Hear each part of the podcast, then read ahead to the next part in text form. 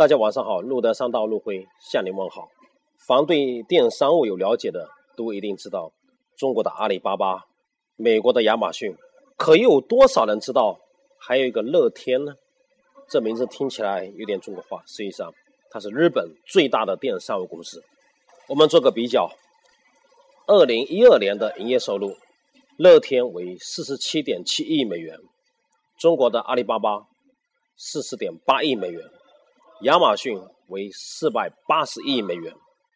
另外一个数据，就创始人所占的股比的个人财富而言，他的创始人山木谷浩史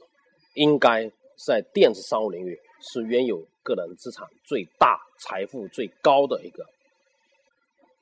那他凭什么做到这么大的与众不同呢？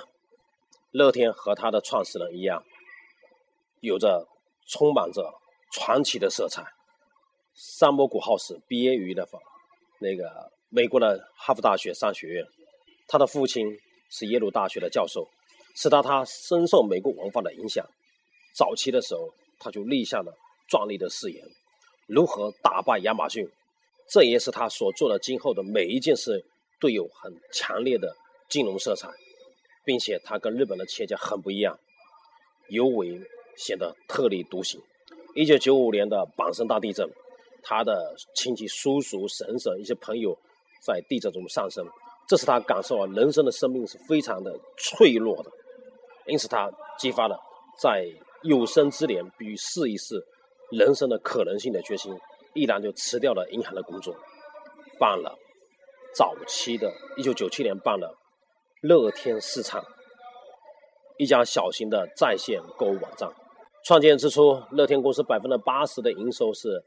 跟我们阿里一样，销售佣金、会员费 10%， 广告商 10%， 拍卖单。广告跟拍卖跟阿里是完全不一样的。这个商业模式在日本的话尤为显得非常的顺畅，因为日本的实体的销售的话价格非常昂贵，而乐天上出售的商品呢就很便宜。然而2年过后，乐天就孕育出它的独特的商业模式，所以 B2B2C 我们大家都很少听说过，它最多听到 B2B、B2C、C2C 等等，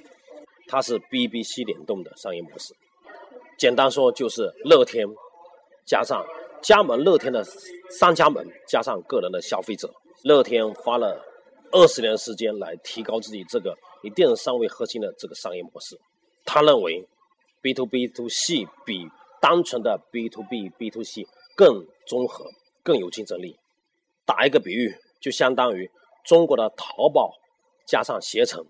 沿这个商业模式，其实乐天就不仅仅是一个线上的零售商，乐天提供市场平台和先进的 IT 管理系统，使得线上的顾客和商家们都受益。在这个商业模式下，乐天面对的主要是卖家而不是消费者，这和我们淘宝是巨大不同。但作为的平台方的话，乐天要与卖家一起为买家承担服务责任。这个模式你看，乐天根本就避开了删除这个环节。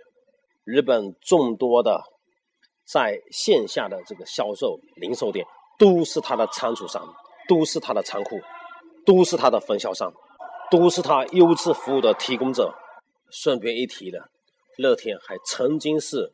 携程的第一大股东，占股 20% 左右。1亿美元的收购价格， 4.25 亿美元的退出价格，短短的2年间，愿意为中国电商界的大佬、电商的领袖话说的，他乐天的模式才真正创新、有生命力的模式。好，感谢大家今天分享。今天关键词是日本乐天商业模式 B2B2C， 感谢大家分享，再见。